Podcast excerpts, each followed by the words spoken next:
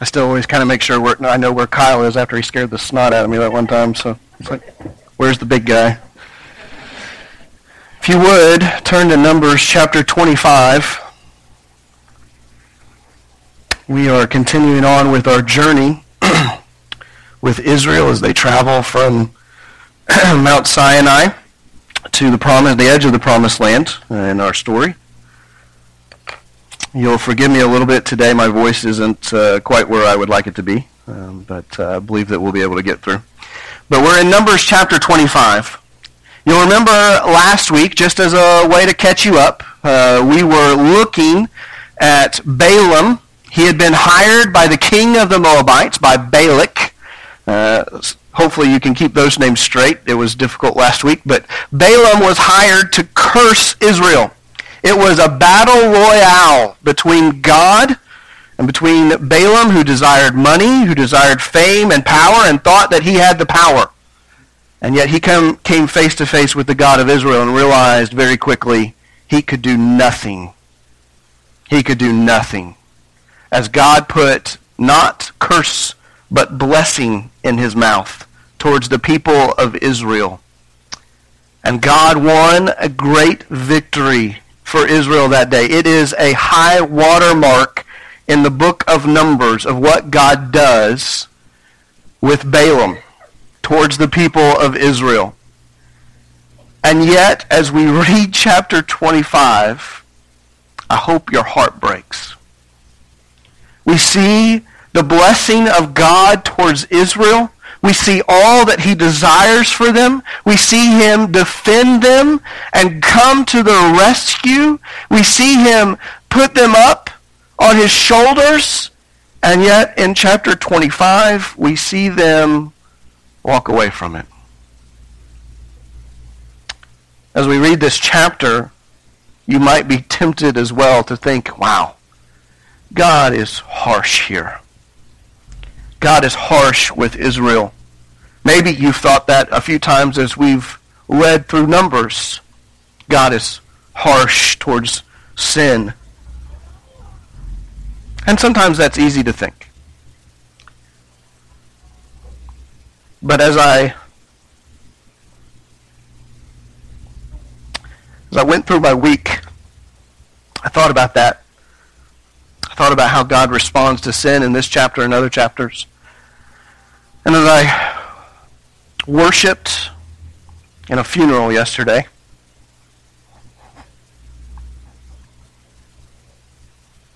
as I recall, as I got the call from Susan about Mark's dad, as I received another phone call from a friend who had lost a baby, as I thought about what sin has done to our creation and how it continues to destroy, how the enemy continues to lie, I understood God cannot tolerate sin. He cannot deal with it gently. It must be rooted out. It must be destroyed. As we read through this chapter, I pray that you will see the sin of Israel. I pray that you will see the heartbreak of their sin as they walk away from a God who had just accomplished so much on their behalf in the chapters before, in the whole book. I will see, I pray that you will see how they how they gave it all up for pleasure. And I pray that we would be filled with the same zeal of God, the same jealousy of God against sin, the same anger over the thing that destroys, the thing that corrupts, the thing that kills.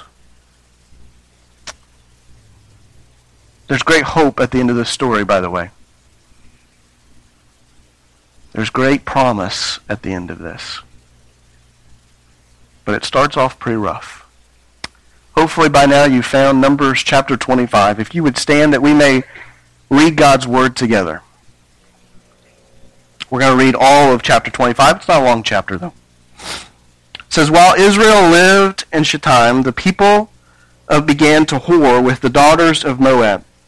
These invited the people to sacrifice sacrifices of their gods, and the people ate and bowed down to their gods. So Israel yoked himself to Baal of Peor, and the anger of the Lord was kindled against Israel. And the Lord said to Moses, Take all the chiefs of the people and hang them in the sun before the Lord, that the fierce anger of the Lord may turn away from Israel. And Moses said to the judges of Israel, Each of you kill those of his men who have yoked themselves to Baal of Peor. And behold, one of the people of Israel came and brought a Midianite woman to his family in the sight of Moses and in the sight of the whole congregation of the people of Israel while they were weeping in the entrance of the tent of meeting. When Phinehas, the son of Eleazar, the son son of Aaron the priest saw it, he rose and left the congregation and took a spear in his hand and went after the man of Israel into the chamber and pierced them both, the man of Israel and the woman through her belly. Thus the plague on the people of Israel was stopped. Nevertheless, those who died by the plague were 24,000. And the Lord said to Moses, Phinehas, the son of Eleazar, son of Aaron the priest, has turned back my wrath from the people of Israel, in that he was jealous with my jealousy among them, so that I did not consume the people of Israel in my jealousy. Therefore say, Behold, I give to him my covenant of peace, and it shall be to him and to his descendants after him the covenant of a perpetual priesthood, because he was jealous for his God and made atonement for the people of Israel. The name of the slain man of Israel who was killed with the Midianite woman was Zimri, the son of Salu, chief of the father's house belonging to the Simeonites. And the name of the Midianite woman who was killed was Cozbi, the daughter of Zur, who was the tribal head of the father's house in Midian. And the people and the Lord spoke to Moses, saying, Harass the Midianites and strike them down, for they have harassed you with their wiles, with which they beguiled you in the matter of Peor and in the matter of Cozbi, the daughter of the chief of Midian, their sister, who was killed on the day of the plague on account of Peor. Let's pray. Father, we just come before you. And Lord, our Lord, we are we are in need of much grace.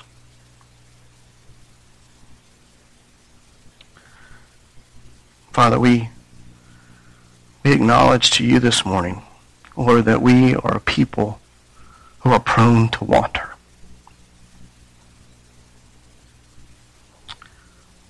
And Lord, as we read through this chapter, we are reminded of your response to sin. We are reminded of your jealousy, your holy jealousy. We are reminded of what sin does when we follow and chase after it. Father, I pray this morning, Lord, that you would, as we prayed earlier, that you would plant a seed deep in our hearts of your word, that it would bear fruit, that it would change us. Lord, we pray this in the beautiful name of Jesus Christ. Amen. Thank you. You can be seated. Our passage this morning, our chapter this morning, picks up almost immediately after the story of Balaam. Remember last week, Balaam had been hired by the king of Moab to curse the people of Israel. He had been unable to. And we're told at the end of chapter 24 that he leaves and goes back to his home. But Balaam leaves a plot. He leaves a plan. Now, you may say, Brian, we don't see that. It says that he took up his discourse and he went home. Back to verse 30 says, Balak did as Balaam had said and offered, or sorry, verse 20, chapter 24, not 23. And then Balaam rose and went back to his place, and Balak also went his way. That's, that's the end of the story. However, in Numbers 31:15, we're told that at some point Balaam left a plan. It says, Behold, Moses is speaking, Behold, these, on Balaam's advice, caused the people of Israel to act treacherously against the Lord in the incident of Peor. And so the plague came among the congregation of the Lord. Revelation 2.14 says, But I have a few things against you, because some of you hold to the teaching of Balaam, who taught Balak to place a stumbling block before the Israelites so they would eat food sacrificed to idols and commit sexual immorality. So the rest of Scripture tells us that, yeah, Balaam went home, but before he did, he left a plan. Now, you can imagine this maybe a little bit. Balaam approaches Balak and says, hey, I know that didn't exactly go the way you had planned. I know we had planned to curse and it was blessing, but I've got a plan. See, we couldn't get God to curse Israel. We couldn't get God to turn his back on them, but maybe, just maybe, we can get the people of Israel to turn their back on God. So, Balak, here's what I want you to do. These guys have been lonely for a long time. They've eaten nothing but manna for a long time, maybe a quail here or there, but they haven't had a whole lot. There's not been a whole lot of fun times in the last 40 years. So I want, to take, I want you to take all your pretty girls, and I want you to send all your pretty girls into the people of Israel, and I want, I want them to flirt. They're just going to flirt a little bit, create a little casual conversation, kind of maybe seduce them a little bit, and then once they've done that, invite them to a party. Because who doesn't love a party, especially when you've been in the desert for 40 plus years? And so they invite them to a party, and then once they're at the party, just kind of casually offer them some food. Now, we're not going to tell them that it's offered to idols, but they can see the idols all around. They can see the sacrifices happening. They're going to know that it's sacrificed, but we're just going to offer them this food. And man, when you've been eating manna, I got to imagine like a T-bone looks pretty good. And then, once you've gotten them to eat a little bit, once you've gotten them to flirt a little bit, once they've enjoyed themselves, then we're going to bow to our idols. And I just want you to use peer pressure. Just, hey, guys, we're going to do this now. Why don't you just join us? It's no big deal. It's no big deal.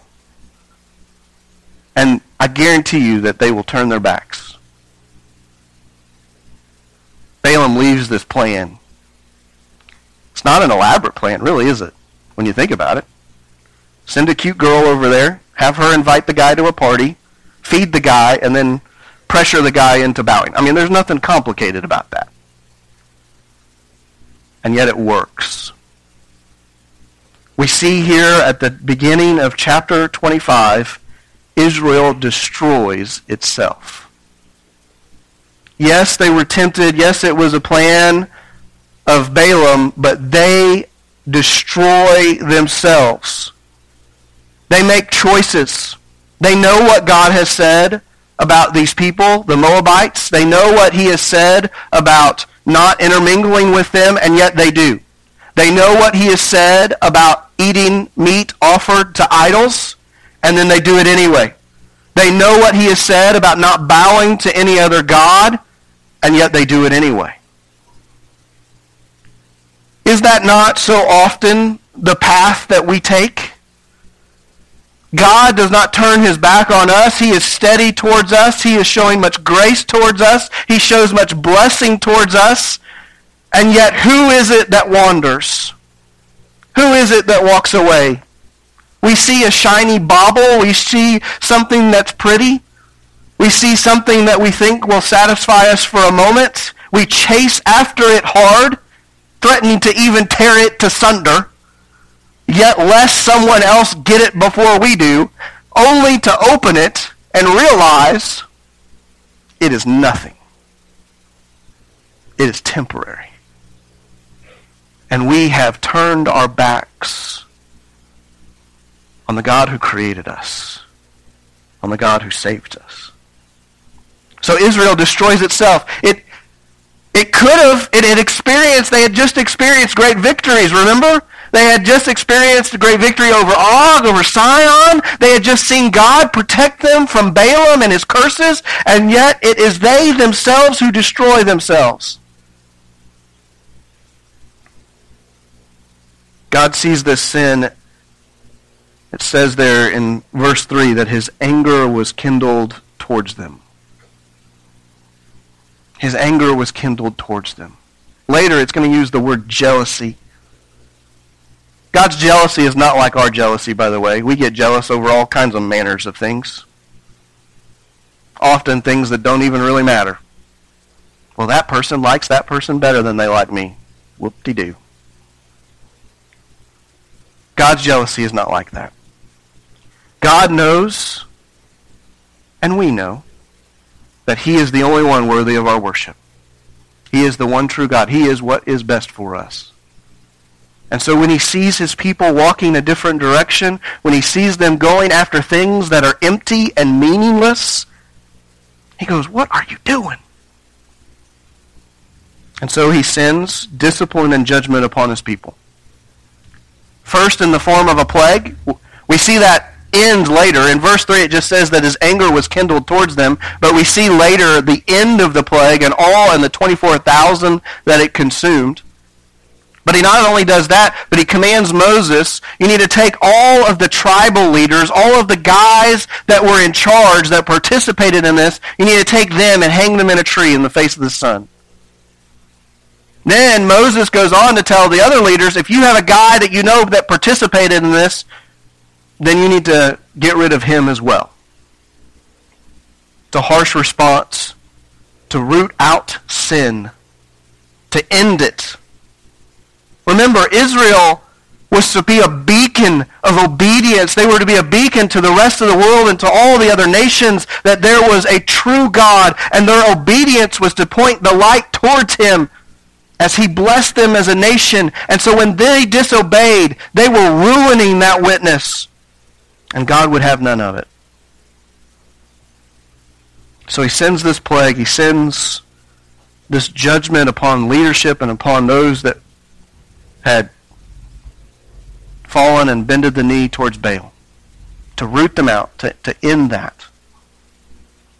In the midst of this story, we're given a specific glimpse into what happened. Phineas stands up in the midst of all of this. We understand there in, starting in verse 6, we, we see another part of the story. The people are weeping. In, all of Israel has gathered together at the tabernacle, at the tent of meeting, and they are before the gate, and they are weeping. Why are they weeping? Well, I think it's twofold. First, this generation, we saw it earlier with the bronze snake, this generation gets it. They understand the depth of their sin and how it separates them, and they are weeping in tears of repentance. This isn't uh, the strong-necked generation before them. This isn't their parents and their grandparents who would have immediately said, Moses, why are you doing all this? This group gets it, and they are weeping in repentance. I believe they're also weeping because of the consequences of sin. 24,000 people dead. And at this point, the plague had not stopped. We're told later that Phineas' action is what stops the plague.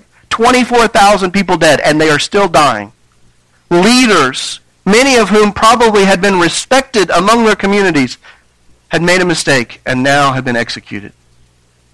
Israel is weeping because of the sin and because of consequences of sin. And in the midst of all that enter Zimri and Cozbi, who I so badly want to call Cosby. Zimri and Cozbi walk into the middle of this, and you can picture this with me. This kid is a ch- son of a chief his dad is in charge. And so he's like, man, I've got it all. And so he walks down Main Street of Israel with a Midianite girl on his arm. He is thumbing his nose at God. He is thumbing his nose at Moses. He is thumbing his nose at the people who are there weeping over sin and its consequences. He is thumbing his nose at those consequences himself. He's in essence saying, this doesn't apply to me. I can't be touched. You ever done that before? You ever been tempted? You ever sinned and thought, well, no one will ever find out? There won't be any serious consequences to this. There won't be anything wrong with this in the, in the grand scheme of things. This guy flaunts it, man. He walks her right down Main Street of Israel. It says it's in the sight of all the people and uh, in the sight of Moses. And he walks her right into her, the family tent, the family home. He walks her right into the tent and they go right to the bedroom. And the people of Israel are like, what in the world? Can you imagine? Can you imagine? They have been weeping. They are shedding tears over this specific sin, and this guy just flaunts it right in front of them. And they don't, the, the majority of people don't know what to do. They're like, what, what just happened? And then Phineas comes along. Phineas takes a stand. Phineas is the grandson of Aaron, the high priest. He is the son of the current high priest, Eleazar. And Phineas sees this happen. Put yourself in his shoes. He is probably standing in the front of the people. He is one of the priests probably making intercession on their behalf. He sees the brokenness uh, that sin has brought to his people. He probably sees the he sees the plague that is destroying them. He sees the leaders who have been executed, some of whom may have been people that he knew. He, he may have even respected some of them. And he sees what sin has wrought. Oh, and the emotion just wells up inside of him. It says that he was filled with the jealousy, with the zeal of God. And he takes a stand. He does something that I'm sure no one was expecting. In fact, this is one of those passages that you read and you almost got to read it twice to make sure you read it right. Like you're like, he did not just do that. He did not. But he grabs his spear and he runs after this guy and this girl and he barges into their tent and he ends it. He ends it. And you're like, well, Now what? Now what? Moses, can you imagine what Moses is thinking? God has to instruct Moses what to do later. He says, hey, Phineas was acting on my behalf. Phineas is the one that made atonement. So you know Moses has got to be watching this going, uh, now what? Now I got a guy that's mur- now I got a priest that's murdered somebody. This is fantastic. Can you imagine one of our deacons? Like I'm, I'm just picturing this. Like one of our deacons runs out, now what do I do? Deacons don't do that, by the way. And then God speaks to Moses, and he tells him, this is what you're going to do. Verse 10, he says, And the Lord said to Moses, Phinehas, the son of Eleazar, son of Aaron the priest, has turned back my wrath from the people of Israel, in that he was jealous with my jealousy among them, so that I did not consume the people of Israel in my jealousy. Therefore say, Behold, I give him my covenant of peace. He says, Don't you do anything with Phineas. Phineas was acting in my will. He was acting with my jealousy with my anger towards sin. I used him to stop the plague. I used him to root out sin among my people. It's an incredible story. It's a heartbreaking story in many ways. The people of God seek out the pleasures of temporary satisfaction in light of the victories that God had won for them, and they get the consequences of it to the point where Phineas must take drastic action. It's a heartbreaking story. But it tells us a lot about God, and it tells us a lot about ourselves. So I want us to see first three things that we see about God. First, we see about God that sin is not tolerated. Sin's not tolerated. The people of Israel step away from the God their Savior. They break they break so many of the commandments. They, they completely walk away from everything they've been given to chase after temporary pleasures, to bow the knee to Baal to bow their knee to whatever idol maybe you're experiencing. They, they walk away from it. They bow the knee to something else. And we see that God does not tolerate it. He immediately takes action. I think sometimes we live in, we live in light of grace, and, and rightfully so. But I think we would be foolish to think that God now has changed everything and he tolerates sin. We would be foolish to think that. Would be foolish to think that. We live in an age of science where everything's explainable and where everything is an illness that we can understand. And I'm not saying that every time someone's sick that it's a direct result of sin. We know that's not true. We see that throughout. But I think we would be silly to say that's never the case. I think it would be silly for us to say it's never the case that our illness is because of sin. I think it would be silly for us to say this never, bad things never happen. They're never disciplined. God doesn't act that way. That's not the God of Scripture. God disciplines his children. In fact, we're told that if you're not being disciplined, then you're not a child. God doesn't tolerate sin. It should be in our hearts when we come across difficult times that we begin to explore our heart just the way David and Job and so many others did to say, Lord, what's here? What have I done? And sometimes God says nothing. Sometimes God says, this isn't about you. This is about what I'm doing through you. But sometimes he says, yeah, we got a problem. Our God does not tolerate sin. Second thing we see here, we're going to try to move see he holds leadership accountable. We see in our story that the leadership here of Israel, the ones that were supposed to be the chiefs, they were supposed to be the judges. What does he say? If they committed this sin, then you hang them before everyone. You make an example out of them.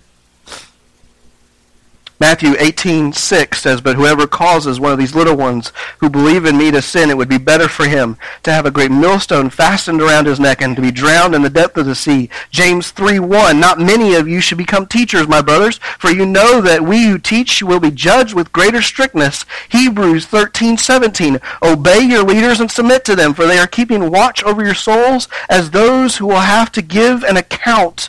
Let them do this with joy and not with groaning, for that would be of no advantage to you. God holds leadership responsible. He holds us accountable. He holds me accountable for the things that I teach you. He holds me accountable for the life that I live before you. He holds me accountable for holding you accountable. Deacons, he has put you in a place of leadership.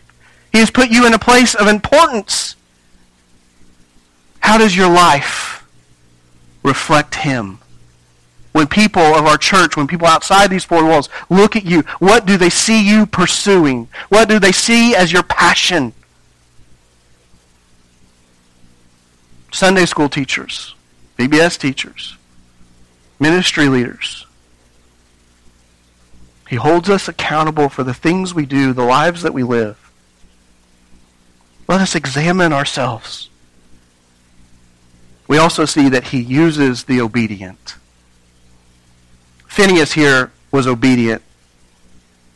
He knew what the Lord was moving him to do, and he did it. Apparently with not a whole lot of hesitation.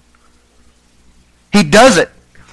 And I love what God does. He not only uses him in this moment, but he says, I'm going to continue to use you. You're going to have an, a priesthood that continues on. There will always be a priest from the line of Phineas serving in, in my house. He, he looks at Phineas and he points the people to Phineas and says, This is the kind of servant that I want. I want a servant who's going to obey and not think about why. Just to do it. Not that we have no brains, but who just obeys. I want a servant who protects the people. I want a servant who thinks about them before himself. I want a servant who focuses on me and my heart. He uses the obedient. You want us to be a, you want to be used by God? You want to see your life matter for something? You want to see this church be a, a church that God uses for the kingdom? Then we must be obedient. It's not optional. It's not optional. We can't think, oh, but I, I come on Sundays, I, I sing the right songs, I do the right things. But are you being obedient? We also see some things about ourselves. We see that we are vulnerable. 1 Timothy 2:22 says, "So flee youthful passions and pursue righteousness, faith, love, and peace, along with those who call on the Lord from a pure heart." Paul tells Timothy, "Flee sin. Flee it. Run from it. Don't stand around and wait." The thing that's interesting here is that Israel was on this high. Israel had just had so many victories. They were on the mountaintop of experiencing God's blessing upon them as a nation, and yet that was when the enemy attacked. And that's when it all went up in flames. So many times, it's this, after the spiritual highs, it's after the great victories of life that we are most vulnerable. Run from sin. Understand that you have an enemy that desires to consume. He lies, and he lies well. I stood at a funeral yesterday. A 19-year-old boy who loved Christ with all of his heart, with all that he is. Journals upon journals, pages upon pages of Scripture, and his poring over those. He lived it, and yet he believed a lie.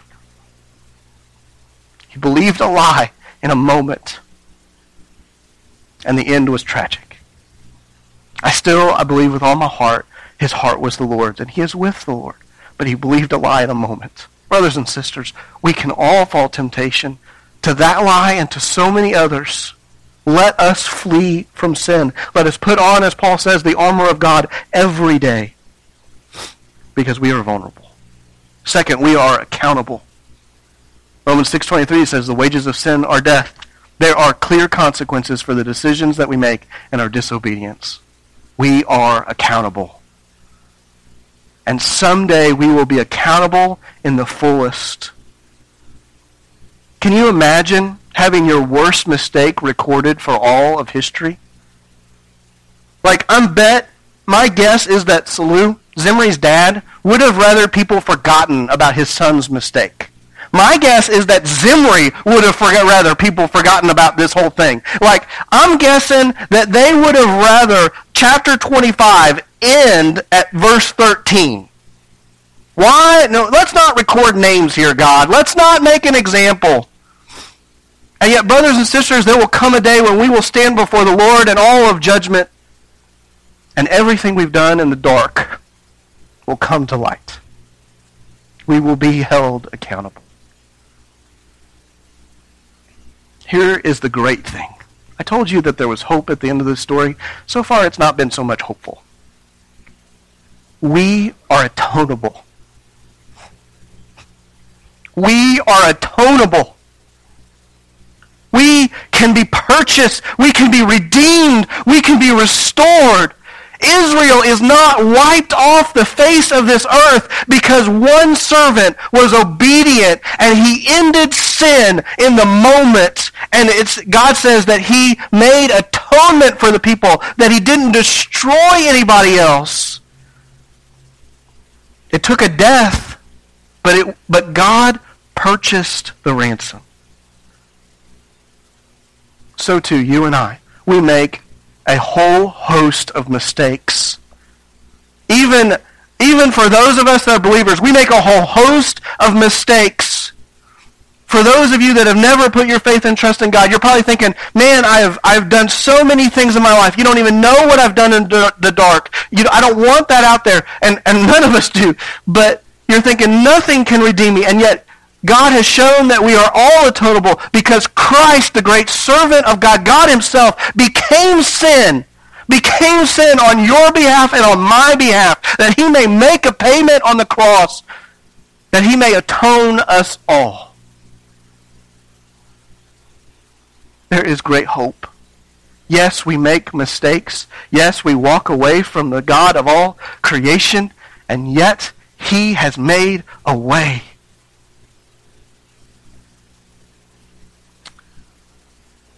I want to read you the end of this song. I was tempted to read the whole song, but I just want to I want you to hear these words. God of salvation.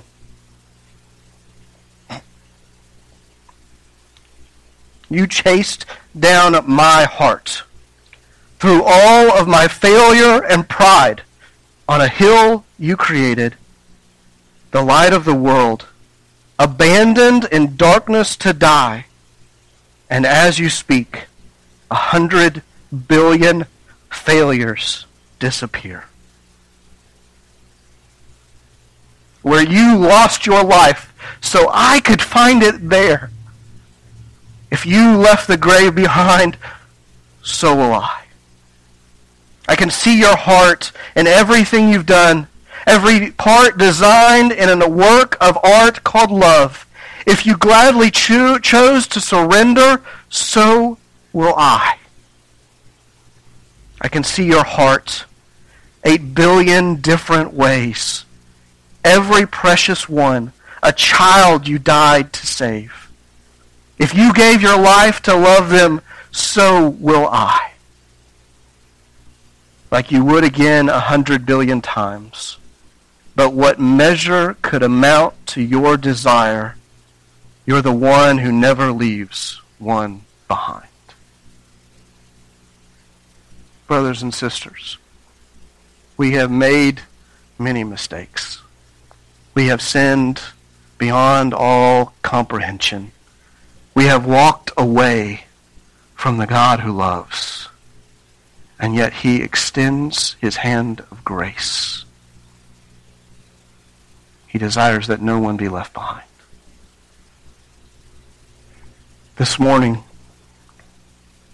this morning, will you, will you seek him? Will you be like the people of Israel? Will you search your heart and say, Lord, Lord, what do you see when you look at me? Will you allow him to point out the sin that is keeping you from running the race well? Will you allow him to expose some things that you have not dealt with? Will you come and ask for grace and rep- in repentance, saying, I no longer want to live that way, I want to change? Will you respond this morning? Believer, will you respond this morning? Friend who has never put their faith and trust in Christ, there are consequences for sin. God will deal with it. But this morning you have an opportunity for grace. You have an opportunity for freedom and atonement that you may never get again. Will you take it today? I'm going to ask the praise team to come back up. We're just going to have a